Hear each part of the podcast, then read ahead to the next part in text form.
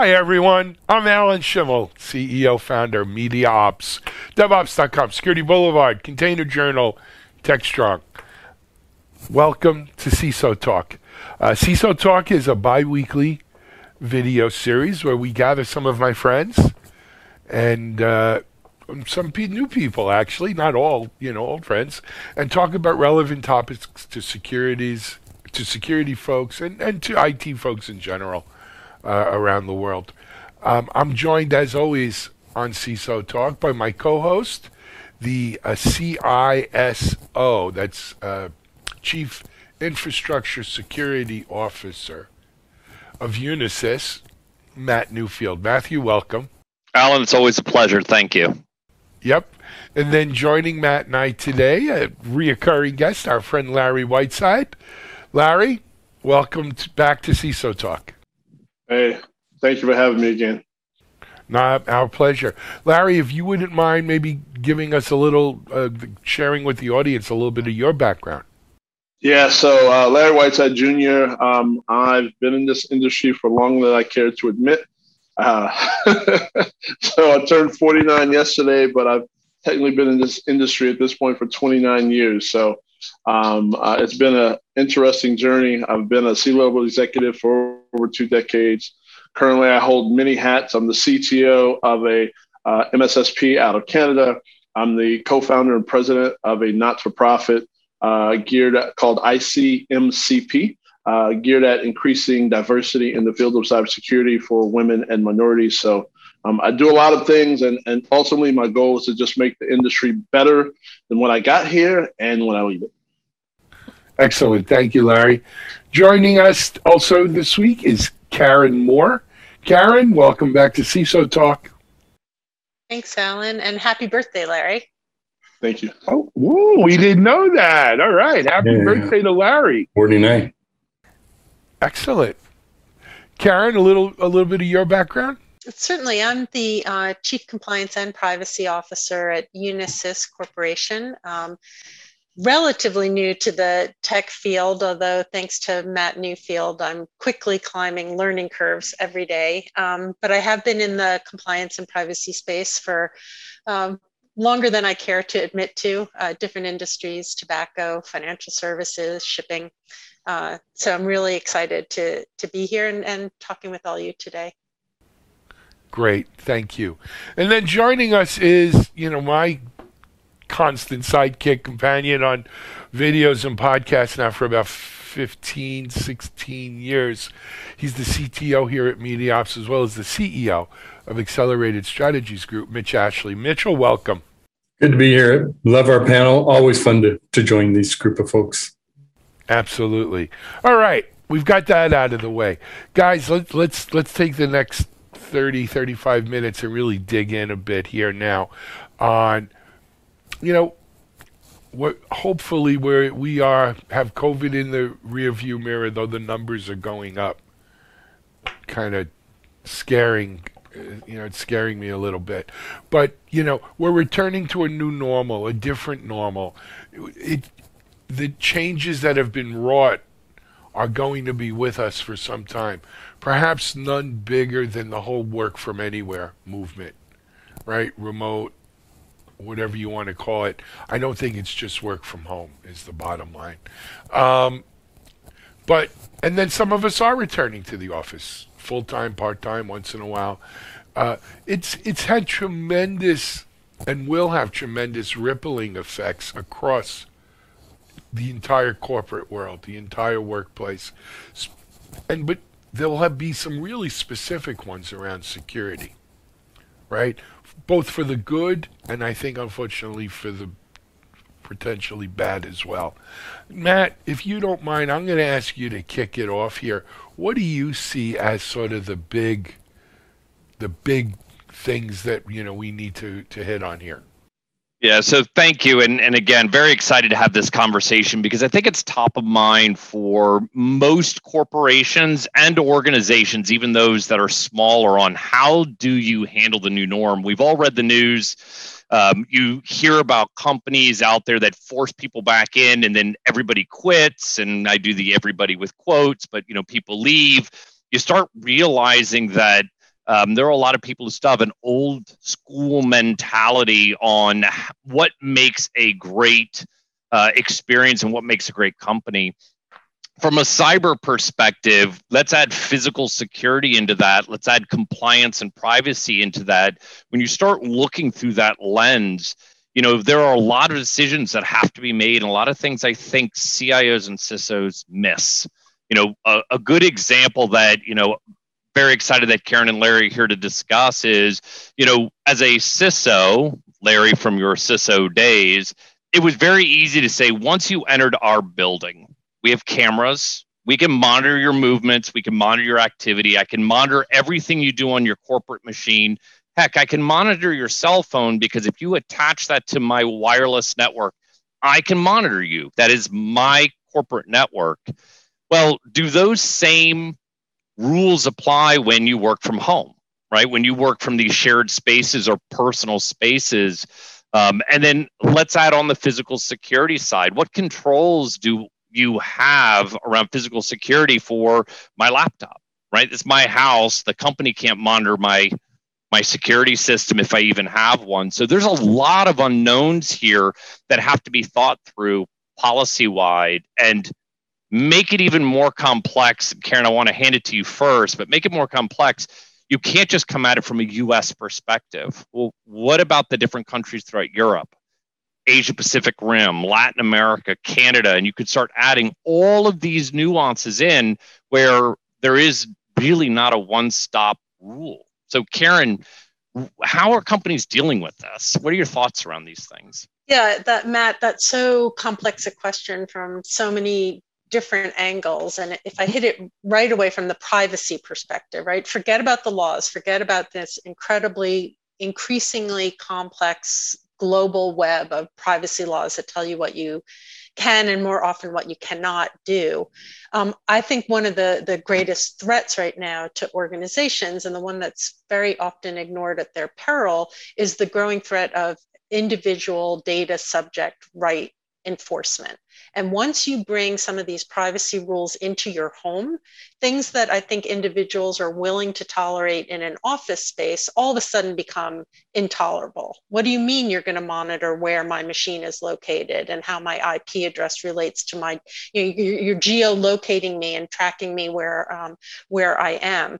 Um, what do you mean you're going to be monitoring data on my machine through my server? And, and one thing I've learned from you, Matt, is that you can potentially um, collect more information than you're intending to collect about the individual. So I do think that that kind of respect for the individual has got to become paramount in that work from home environment. And then you overlay this incredibly ridiculous um, web of, of regulation about what you can and can't do. And, and that's only from the privacy perspective. I mean, there are all sorts of cultural and other, other issues with the, the work from home scenario. Um, and when you talk about that kind of US centric approach Matt, the one thing that I would hit on is a lot of us are pretty comfortable. I'm looking at your background and Larry's and Mitch's. Um, we're all in comfortable offices with a door that can be closed and privacy and, and the ability to segregate maybe our personal computer from our company computer, we can't make that assumption um, globally that we have colleagues that are in that same situation where they can speak confidentially, they can segregate their information and their um, and their machine usage as well. So, yeah, I, I could take up our whole hour on all of the the different uh, issues there. But Larry, I, I see you and Mitch nodding a lot. I want to give some space for that. So I want to take apart what you said and deal with it in two separate components. So the first piece for me that I'll make as a broader statement is this entire conversation to me is funny because of the fact that we've been working from anywhere forever. It's just that because the pandemic forced us to work from anywhere permanently, that we've now like all all of the companies globally were, oh my God, what are we going to do? But the reality was, even when we had offices open, people were taking their laptops home. They were taking them on vacation. They were taking them with them wherever they went in the globe and working from anywhere. So that's not new. It's the fact that now we are working from anywhere permanently and we had to do it for an extended amount of time and not just overnight or the week that we're on vacation or the three days we're at a conference and we're now starting to think about these other impacts that have always existed right? The ability to talk privately sitting at a Starbucks has never existed. But now, because we're doing this permanently, it's a concern, right? The, the ability to to have the physical control of a laptop and wonder whether you're you're leaving it unlocked when you're at home and your kids are going to get on it to play Minecraft and do other things has always existed. But now, because we're in a permanent state of being remote, we've now got these concerns. So to me, it's funny that we as an industry uh, as a technology industry have now gotten up in arms about this threat that has always existed just in a, a smaller uh, uh, uh, uh i'll say arena because it hasn't been permanent so now we've gotten to the point of this being a permanent thing and it's and it's raised the bar to all of us dealing with the privacy component the physical security component now how, how and what does that mean for us, right? So, first off, to your first point, when we talk about the privacy of individuals, as long as they are being given a corporate asset, I literally still am of the uh, mindset, and maybe I'm a curmudgeon, that you should expect no privacy of an asset that I, as a company, provide you. It's just not a reality because we provided that asset. I've paid for that. I've paid for that asset. All of the data associated with that asset belongs to the company. Everything you do with that asset is no longer your IP, it's company IP. So, with that, you should have no right or expectation of privacy. And as an organization, you should have policies to support that, right? Yes. So, I think that's important for organizations to know and, and, and, and understand. And I think that's the stance that people should, should be taking as a company. Maybe not every company can do that. Maybe not every company is willing to take that harder stand, but that's my personal belief. On the, big, the secondary, real, real quick on that, Larry, I have to say, I, and, I, and I don't want to cut you off, so don't don't lose your spot. But you know, I while I absolutely agree with you, what I'm really hearing you say is, and the, I think the most important piece, it's not thou shalt not do, but it's thou shalt have a policy and be transparent with that policy and educate your associates with that policy. We talk about culture, and you are correct, but there are service desk, help desks that never work from home, right? There are still a large contingent of the population that this was new for. It's that education and making sure as a culture in your organization, you're letting people know. And we've talked about this on CISO Talks. If you have a policy that says someone may not use this laptop for personal use and yet you've never trained any of your associates or employees on that well shame on you. Right, right. especially now. Right.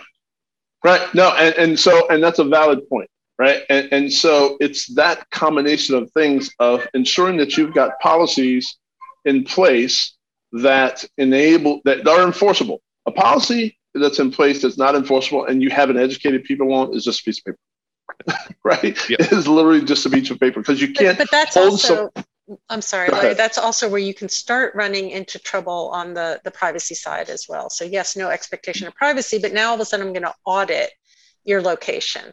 And your geolocation is going to be broader than my right to monitor what you're doing with my equipment. So I, I, think you have to be really careful if you say you've got policies and then you've got to enforce them. How am I going to enforce them? I, I need to track something because I can't see what's going on. And, and I do think right. that behaviors in the office are different than behaviors at home and and Matt's point, I think also it's it's a really important one. We can't take this personal perspective and slightly privileged perspective that oh yeah, but forever we've been carrying our laptops around. Not everybody has had um, home access to company systems before or gone on vacation where they felt the need, um, frankly, right. to take a laptop and, and check in. So, and, and I have to say, for me, the star the Starbucks thing is always the kind of that that guy at Starbucks that's writing a you know great American novel rather than the guy that's there for you know several hours working and doing conducting business calls or Zoom calls and um, so I, am I'm, I'm on board with everything you said, Larry. I just think that there are nuances there that we should also be careful not to yeah. discount. You are 100 I think correct. Go ahead, Alan. No, no, it was Sorry, Oh, I was just going to say that I think I think one of the lessons in in all of this is, Larry, you made the point about there's a population within the workforce who already works remote, salespeople, software developers. There could be other folks um, in swinging the pendulum all the way where everybody is remote, and also in working in a world where recovery pandemic changes are not even they're not consistent across even within one country in the us more or less you know across geographies across the world. I think we're now in a world where we're in a constant mix of some mix of remote do you call it remote or whatever remote in the office is, and, and it's fluid. It's something that can change very easily. So to me that that's what what the new normal is carrying forward is is now we now that we have the lessons learned from everybody being remote or everybody that could be uh, being remote it's it's how do we support that mix? I don't want to say hybrid because it's really combination of all of those elements. And i think also if, the other thing i wanted to add too is karen where i think it really gets interesting is there's always collateral information, collateral damage of information that we can gather whenever we're monitoring anything, right? Whether it's the the Wi-Fi network at this at the uh, Starbucks, and we can see stuff going on, messages happening in Wi-Fi. Same thing in the home, right? We may be monitoring a, an asset that's a corporate asset, but there's other things that come onto that network that it sees that it's not business, not a business network. And we're in someone's home. I think that's a whole different tier of, well, you can see what's happening at Starbucks, but I don't want you to be seeing what's happening on my home network that your corporate computer's on. It just brings up a whole new set of issues. And I think a, a new set of kind of government governance and policy questions we've got to get a little more firm on. No, it also 100%. brings up trans it brings up transparency. I mean, a lot of this still goes back for me to policy, and it also goes to transparency. So we monitor these systems. Larry, to your point, these are corporate assets. You have no rights to it. We take. You don't even have local administrative rights. You can't install software. All of that's great, and we monitor them. We monitor them very heavily in our own organization to to make sure that they're not an entry point of bad things into the company but we also put a significant amount of effort and transparency to make sure that if we accidentally, to Mitch, your point, start seeing things that we should not see, we scrub them, we notify, we work with our privacy officer, we're transparent, we don't hide that fact.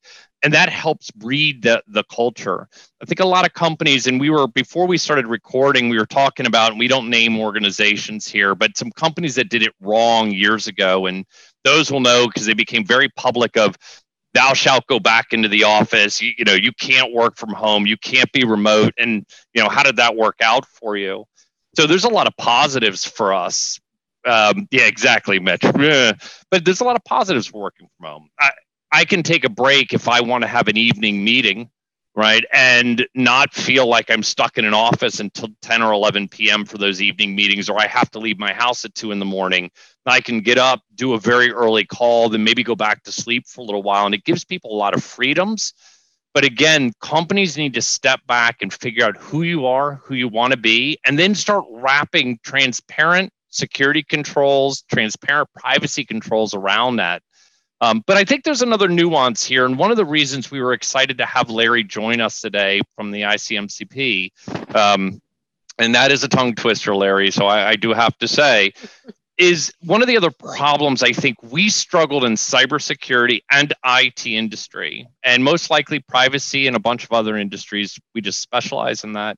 Is you had to find people near where you were that's what you had to do. So if you had an office like we did in Blue Bell, Pennsylvania, you were looking for people in Blue Bell, Pennsylvania or Dallas, Texas, or this one place in India or Hungary and so on and so forth. And it, not to make any positives come out of a pandemic, but one of the things I think we learned as an industry is that you can now find great people everywhere give them the yeah. tools and techniques they need to be successful because you as a leader mm-hmm. had to change. And mm-hmm. Larry, what are you seeing in industry? And I know, Alan, this is a huge thing for you as well. And we've been talking about it in the, the time that we've worked together on these shows about finding that best talent. But Larry, I'd really love to hear your thoughts and and you know, is it is it true? Is it happening? Is it not happening? Should it happen more, et cetera?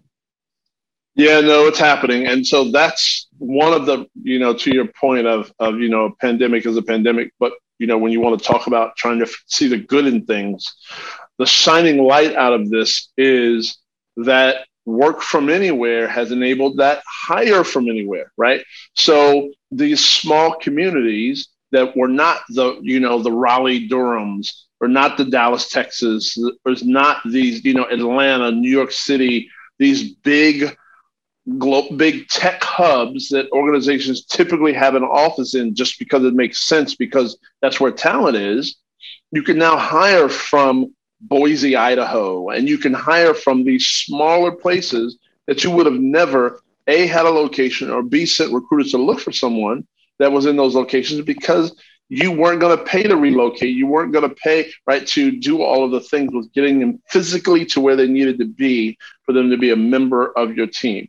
And so that has helped immensely in the diversity game as it relates to getting more diverse people into the field of cyber it's helped like so much because now people are in these smaller communities, smaller towns, smaller suburban, smaller country. You know, uh, I don't want to. I'm not using this, you know, uh, uh, in a derogatory, but podunk towns, right? One horse, one stoplight towns can now have the ability to work for a major Fortune 2000 company, even though there's no office anywhere close to them, right? And so I'm seeing people get jobs that they would have never even thought of getting before simply because they've we've now been able to open up the borders and almost erase them, so to speak. And that's globally. That is finding people in not necessarily in one a major city in India, but maybe a smaller area outside of India that has got you know stable internet and has got stable connectivity. Right, finding people in smaller countries in Istanbul and, and Spain and all of these little areas that people are starting to come out of the woodworks that have uh, a desire, that have a passion, right? And have demonstrated the capability to learn. Because at the end of the day, right, those are a lot of things that as hiring entities we want is some of those foundational things. It's not about having the right degree. It's not about having the right certification. It's about some of these other non tangible things that don't get always documented on your resume. And so um, we are seeing that globally. Um, there are going to be some hiring studies that we're looking to participate in, and there's some other ones that are going to be coming out from other organizations that we are seeing and demonstrating that this new work from anywhere model is being highly, highly uh, successful in the tech community of enabling things.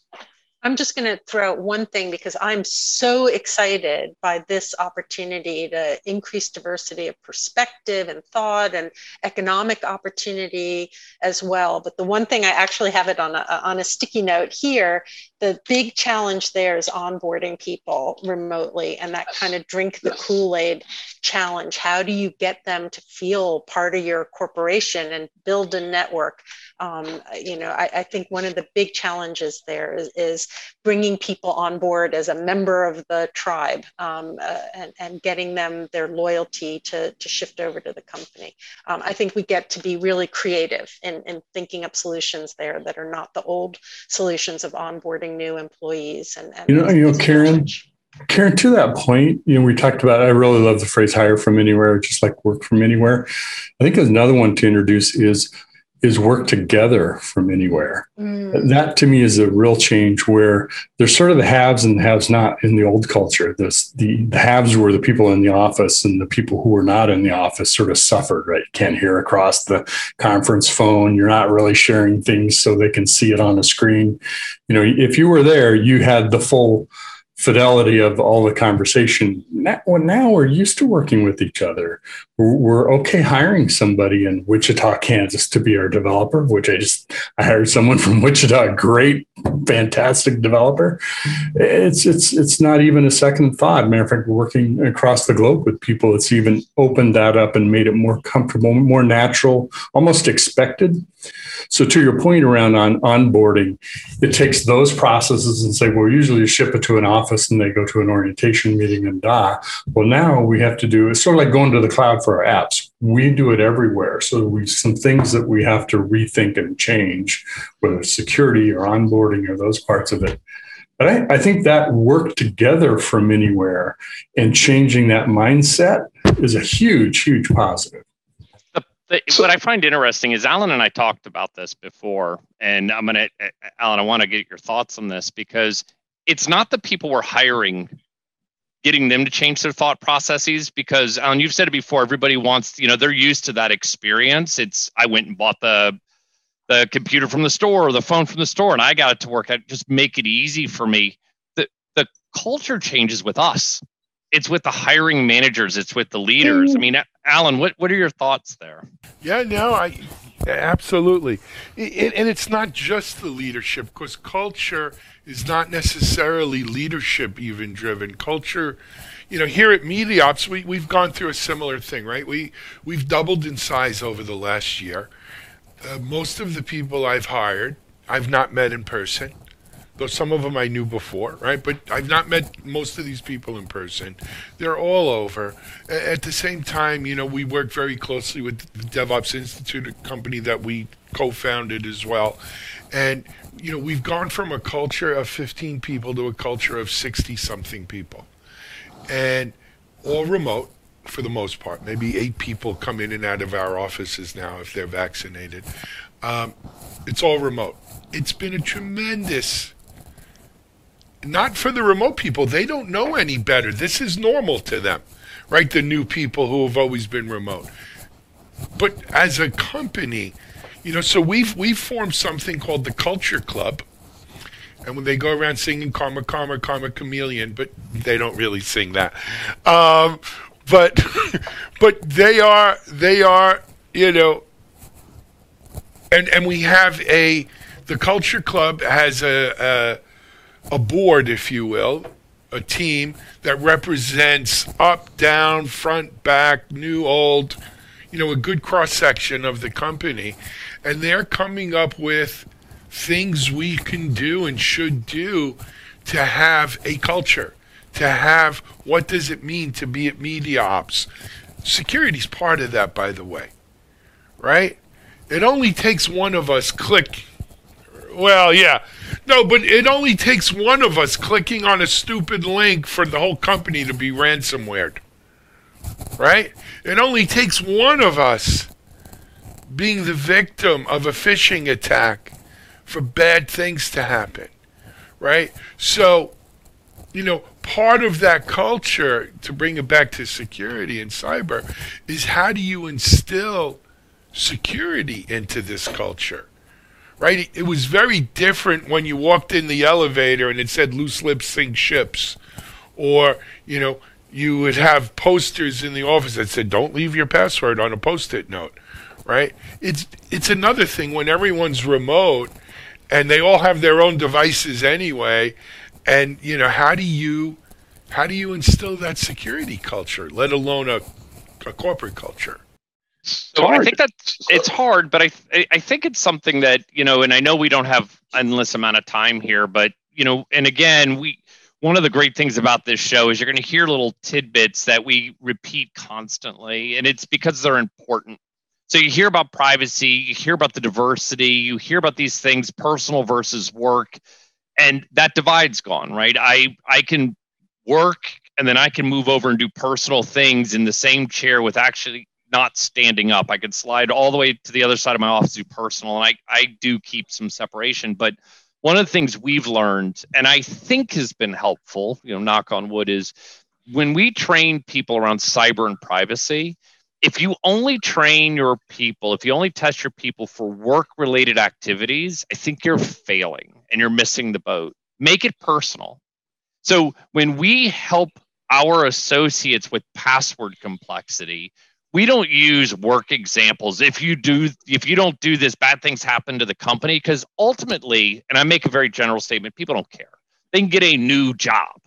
We we want to do is make it personal if you don't do these bad things can happen to your checking account happen to right. your mortgage right it's you know let me teach you how to do physical security for your home so that you can help instill general best practices that then help the corporation out because they help your associate out or your employee right. we call employees associates larry you were going to jump in yeah so they're, they're far more willing to retain it right? When it deals with something that directly impacts their everyday life, right? When it impacts their family, right? It impacts their income. When it impacts things that they that that they truly, truly, deeply care about in their soul, they're far more adept at retaining that information. So I think that's been a, a you know one of the things that I, I, think forever we've spoken about about make education personal. But I want to deal with a couple of points. So one,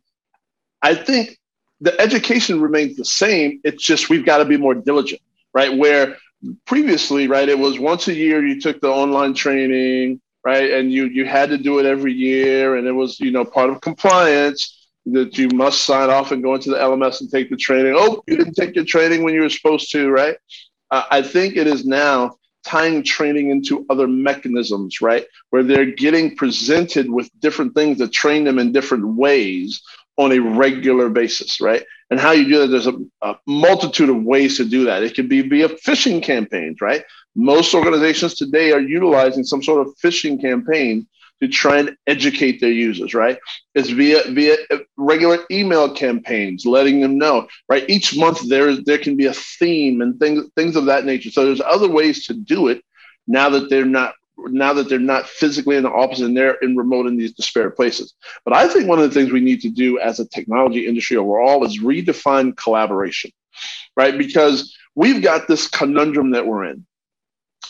Everybody's gone home and everybody's accustomed now to working remotely and engaging. But we also have Zoom fatigue, right? And, and Zoom fatigue can be just, it, it's just the uh, uh, impact of all of the online meetings and how the start of the workday and the end of the workday have seemed to have dissipated and gone away because you can have a meeting that starts really early and then you can end up being on meetings for five, six, seven hours straight of just back to back to back to back to back Zoom or whatever type web form you call uh, a meetings. And so people have the Zoom fatigue, and it's like, so at what point and via what mechanism do we collaborate? Is collaboration Slack? Is collaboration a video enabled collaboration tool? What is that? And so I think we need to redefine as an industry what is collaboration? Because collaboration, when you were in the office, used to be team meetings, collaboration in the office. Sometimes was just water cooler talk, right? In between meetings, mm-hmm. going to the fridge to get coffee, right? Those aspects of collaboration have died. And so we've got to find ways to rebuild these micro co- collaboration things that we've always had that we now have lost that I think people didn't really take into account was actually collaboration.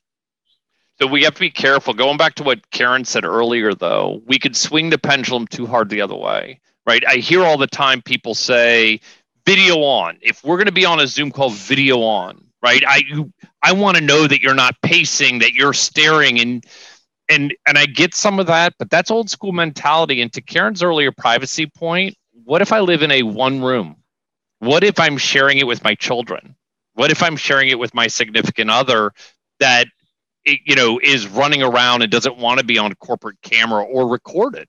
Um, and and you you have to start really thinking through this from a culture, from a privacy, from a compliance to law. Because I know Karen, you, you sort of said it's hard, but ultimately, I, I'm pretty positive in all the times we've discussed it, being hard was never a good defense. If you're being accused, I'm sorry, you're right, but that's yeah, really hard.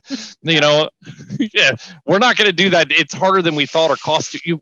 We got to start thinking through these things because even the, an interesting topic for me was we like facial recognition biometrics pretty simple. We can turn your camera on and we can make sure it's you for authentication. And I'm talking industry wide.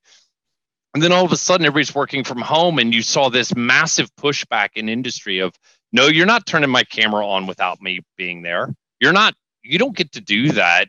So much so that I'm going to take it and I'm going to throw it behind my monitor or I'm going to put a piece of tape over, um, blah, blah, blah, blah, blah. And, you know, it, it, it raises the, the bar of compliance and cybersecurity because things that we took for granted before we can't really do right now. So there's a lot here, well, and, but and there is that whole behavioral component and we have to identify where those gaps are that the way i behave at home is generally different than the way i behave at the office. I dress differently i act differently i have much better coffee.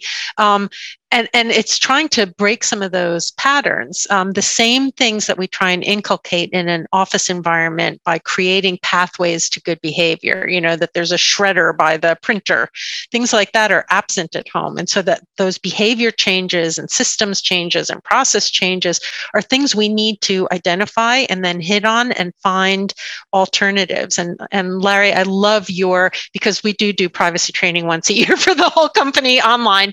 Um, but but I, but we we try and do like every two weeks a message. We try and do every um, so often piggybacking on the effort that Mat's team has. Where Mat, I loved what you said yesterday um, in conversation, which is the testing is the training. You do a phishing test, and, and there is no better way than getting somebody to fail a phishing test to teach them what to look for next time. And so all of those opportunities we need to look at.